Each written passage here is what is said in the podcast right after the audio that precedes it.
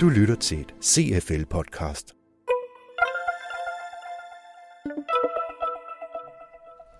Vi startede i Danske Bank med at arbejde med Lean for, for 4-5 år siden. Og øh, jamen, der er en af de vigtigste idrætsgrene i det, det er jo også løbende forbedringer. Og, og det foregår jo helt ned på medarbejderniveau. Ja, jeg på, om vi kigger det. Ja, det er fint. Rekruttering, Ja, jeg er klar om 10 minutter. strategi. Det. Eksekvering, globalisering, performance, omstillingsparathed, vækst, krise, udvikling. Temaet innovation, digitalisering er et øh, tema, som vil gå igen øh, år for år. Dilemmaer på ledelsesgangen. Alle har hørt om overskrifterne i forhold til disruption, i forhold til diskontinuitet, i forhold til spring. Øh, og uanset hvilken branche man er i, og det mener jeg, uanset hvilken branche man er i, så vil risikoen for, at der kommer spillere ind på det område, man er, som af den ene eller anden grund kan levere en mere attraktiv ydelse, end det man selv gør. Hvis man skal forebygge det, så skal man for det første hele tiden øh, effektivisere, men man skal også hele tiden se, om det man gør, det på en eller anden vis kan digitaliseres, eller man kan lave en eller anden form for innovation, der gør, at man bliver ved med at være konkurrencedygtig, også over for nogen, som kommer fra en helt anden øh, vinkel og med nogle helt andre tilgange til det her marked. siger Paul Blåbjerg, administrerende direktør i CFL. Velkommen til Dilemma om innovation og forretningsudvikling. For at perspektivere temaet, så har vi inviteret to danske topledere i studiet. Deltagerne er Ja, Jeg hedder Kim Nielsen, jeg er administrerende direktør i Canada Danmark. Og jeg hedder Kåre Larsen, er direktør i Danske Bank. Dilemmaet, som det veloplagte panel i det her podcast vil debattere, lyder sådan. Din virksomhed har innovation som en integreret del af sin målsætning.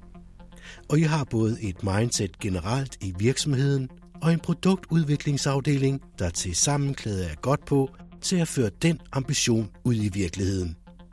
Men når du kigger på, hvad der sker i verden, Uber og GoMore på bilmarkedet, Spotify i musikbranchen og mange lignende eksempler, så forstår du, at I måske er nødt til at nytænke jeres konkurrentbegreb fuldstændig for at bevare grebet om markedet.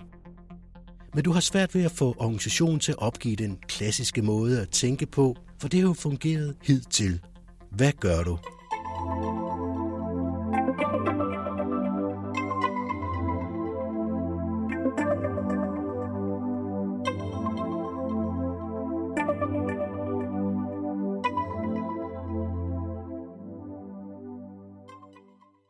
Det, som, som vi arbejder lidt på, det er jo så også innovation og, og det her digitalisering, men, men eksemplet, som alle måske kender, det er Mobile Pay eksempelvis, og et projekt Sunday, som måske er nogle af de mest kendte eksempler på digitaliseringen, men, men, men det, som jeg i hvert fald selv personligt synes er også er spændende ved det her, men også omvendt er en trussel, jamen det er jo, når man digitaliserer, eller går på det store marked, hvis man går væk fra sin gamle kerneforretning i en bank, for eksempel det kunne være et rådgivningsmøde, at nu vil vi gerne ud og være anderledes og digitalisere os og, og holde netmøder med kunder. Jamen vi bevæger os ud i et område også på digitaliseringen, hvor vi bliver sårbare over for konkurrenter fra andre lande. Øh, så før, hvor vi havde vores lille beskyttede fysiske markedsområde, så er vi lige pludselig i konkurrence med rigtig mange andre. Og øh, det er jo både godt og ondt. Øhm, så det handler også om, som vi så gjorde på, på et af vores initiativer, at være first mover, øhm, for at også holde på, øh, holde på vores marked.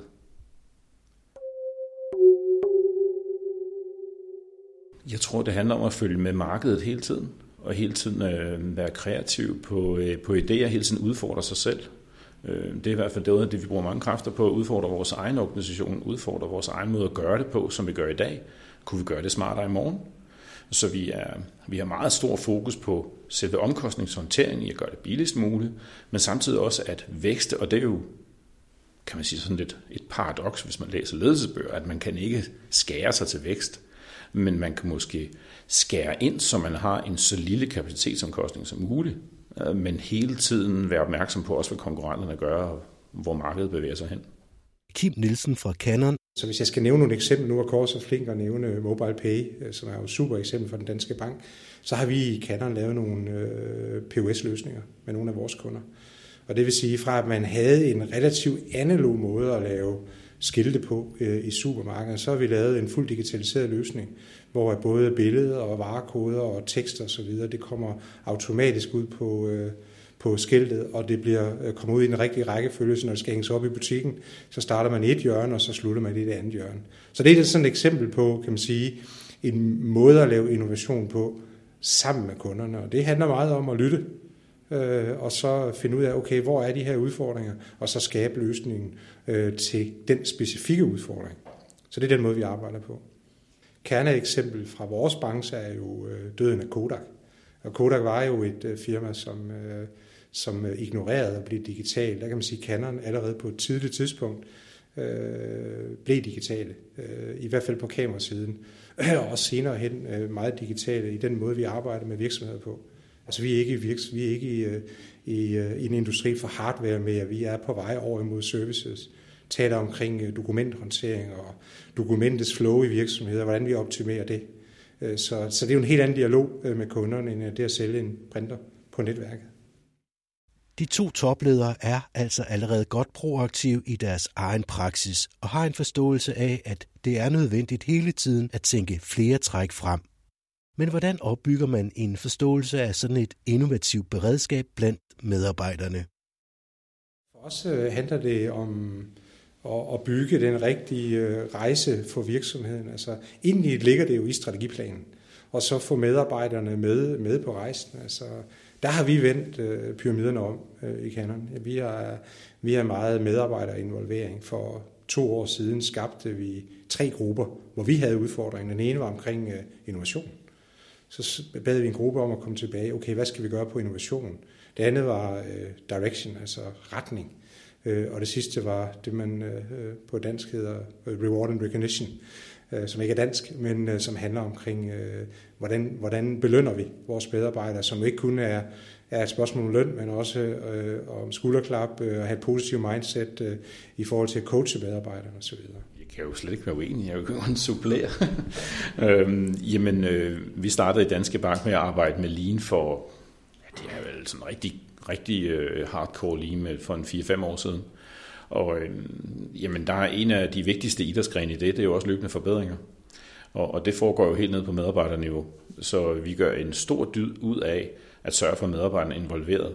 Og det bliver de synligt. Øh, før i vores gamle organisation kunne man godt som medarbejder komme med nogle idéer, men hvis ikke det passede nærmeste leder, at det lige var en god idé, jamen så blev den gemt ned i skuffen, og så glemte vi alt om den. Øh, I dag registrerer vi jo alle løbende forbedringer, alle idéer. Øhm, plus at vi arbejder også med initiativer til at flytte os så lidt mere strategisk. Og, øhm, og, og supplement til det, Kim han siger, jamen vi er også ude hos kunderne, vi er ude og kigge på, hvordan kan vi det gøre det her nemt for kunderne. Mm, når man snakker om en bank, så snakker man mange gange om et rådgivningsmøde eller salg af produkter. Og gamle dage, for kort tid siden, der foregik sådan noget ved fysisk, hvis du kom ind til mig, og så øh, fik du en rådgivning om et eller andet, eller du skulle købe en rejseforsikring eller et eller andet andet. Jamen nu handler det om at gøre det nemt for kunden, så kunden selv vælger sit kanalvalg, og selv får den bedste oplevelse, og kun bruger tiden på det tidspunkt af døgnet, hvor de har lyst til at bruge tiden, og ikke hvornår vi har åbent. Vi øh, taler om det, der hedder disruptive possibilities, altså vi diskuterer muligheder. Altså, og det vil sige, at den kultur, man bygger, det handler jo om en kultur, at man kommer på arbejde hver dag og tror på det.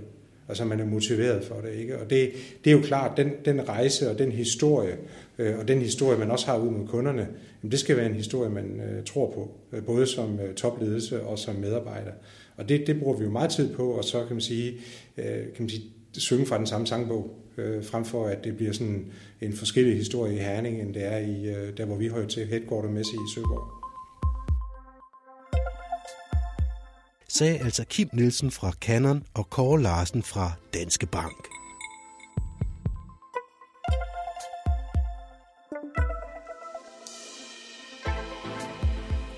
CFL's egne rådgivere støder ofte på dilemma om innovation og forretningsfornyelse. I den næste del af dette podcast kan du høre Bjarne Jacobsen, virksomhedsrådgiver, og Rikke Carlson, chefrådgiver hos CFL, reflektere over problemstillingen.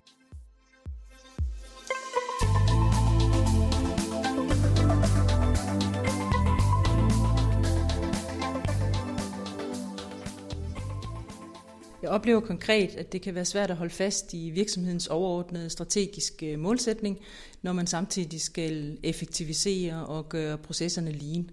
Altså man kan sige, at det vi øh, kan genkende til, det er, at øh, den balance, som virksomhederne skal finde mellem at optimere kan man sige, deres drift på den korte bane, og så forretningsudvikle og dermed tænke på lidt længere sigt. Så de skal jo hele tiden finde den her balance imellem, hvad der egentlig kan man sige, er det, som kan tilføre kunderne værdi, altså den her kundernes villighed til at betale, og så hvad det koster at drive forretningen, og simpelthen at leve i det spændingsfelt øh, og tjene penge på, på det. Så øh, det betyder jo så også, at øh, man er nødt til at skille mellem den her konkurrencedygtighed på såvel kort som, som lang sigt. Øh, og virksomheder, der kan man sige, får skåret for meget ind til benet, øh, risikerer jo selvfølgelig at øh, gå glip af nogle forretningsmuligheder ved ikke at have mulighed for egentlig at skalere øh, og se de muligheder, der ligger øh, på, på den lidt længere bane. Vi kan hjælpe dem med generelt at holde fast i, hvad er det, der er vores helt konkrete værdiskabelse i præcis den funktion, som vi står i. Hvordan er det, man tager ledelse på den udfordring, som vi strategisk skal løfte, samtidig med, at vi også skal være effektive? Hvordan er det, vi får skabt noget tid til? Hvordan er det, man bedriver ledelse, anerkendende, understøttende, coachende ledelse i forhold til, at medarbejderne skal have tid til at tænke nogle nye, spændende tanker, samtidig med, at de er effektive. Balancen der. Ja, vi har et eksempel på en kunde, som øh, arbejder blandt andet, hvor øh, de inde arbejder med sådan noget som megatrends, og så sige, men hvad er det egentlig, der rører sig på den lange bane? Hvad er det, der kan påvirke deres forretningsmodel, øh, og de skal rette sig ind efter? Øh, samtidig så arbejder man så med at finde nogle strategiske usikkerheder, Øh, og på den baggrund laver man nogle realistiske fremtidsscenarier simpelthen øh, for den her virksomhed. Øh, og på baggrund af det går man så ind og kigger på, jamen, hvad er det så for øh, strategiske indsatsområder, som man skal lykkes med for ligesom at realisere. Både at have respekt for det, der skal realiseres på den korte bane, men være sikker på, at man er klar og beredskab er på plads til fremtiden. Det handler rigtig, rigtig meget om at være meget vedholdende, også i at give tid til og når vi taler performance management, som vi også mange gange er inde og, øh, og hjælpe virksomheder med, så øh, er noget af den værdi, som vi skaber ude hos lederne, det er, at performance management skal kobles op på det at skabe noget nyt også. Performance management handler ikke alene om at skabe økonomiske resultater. Det handler også om at skabe nye idéer. Så der bliver pludselig tale om flere bundlinjer. Og hvad er det så, det er for en størrelse? Hvordan får man kommunikeret det? Og at man så er vedholdende i, at vi har flere bundlinjer. Der er tid til, at vi kan arbejde med flere bundlinjer.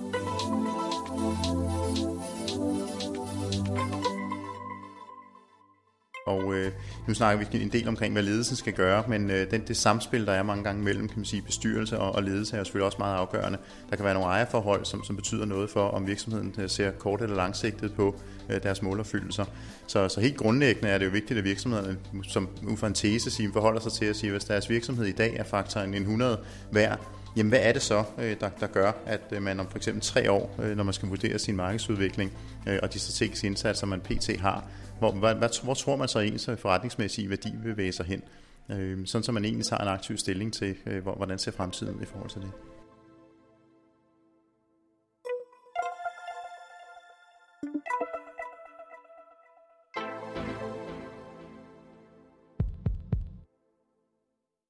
Og det var altså Bjarne Jacobsen, virksomhedsrådgiver, og Rikke Carlsen, chefrådgiver fra CFL, der her kom med deres syn på innovation og digitalisering.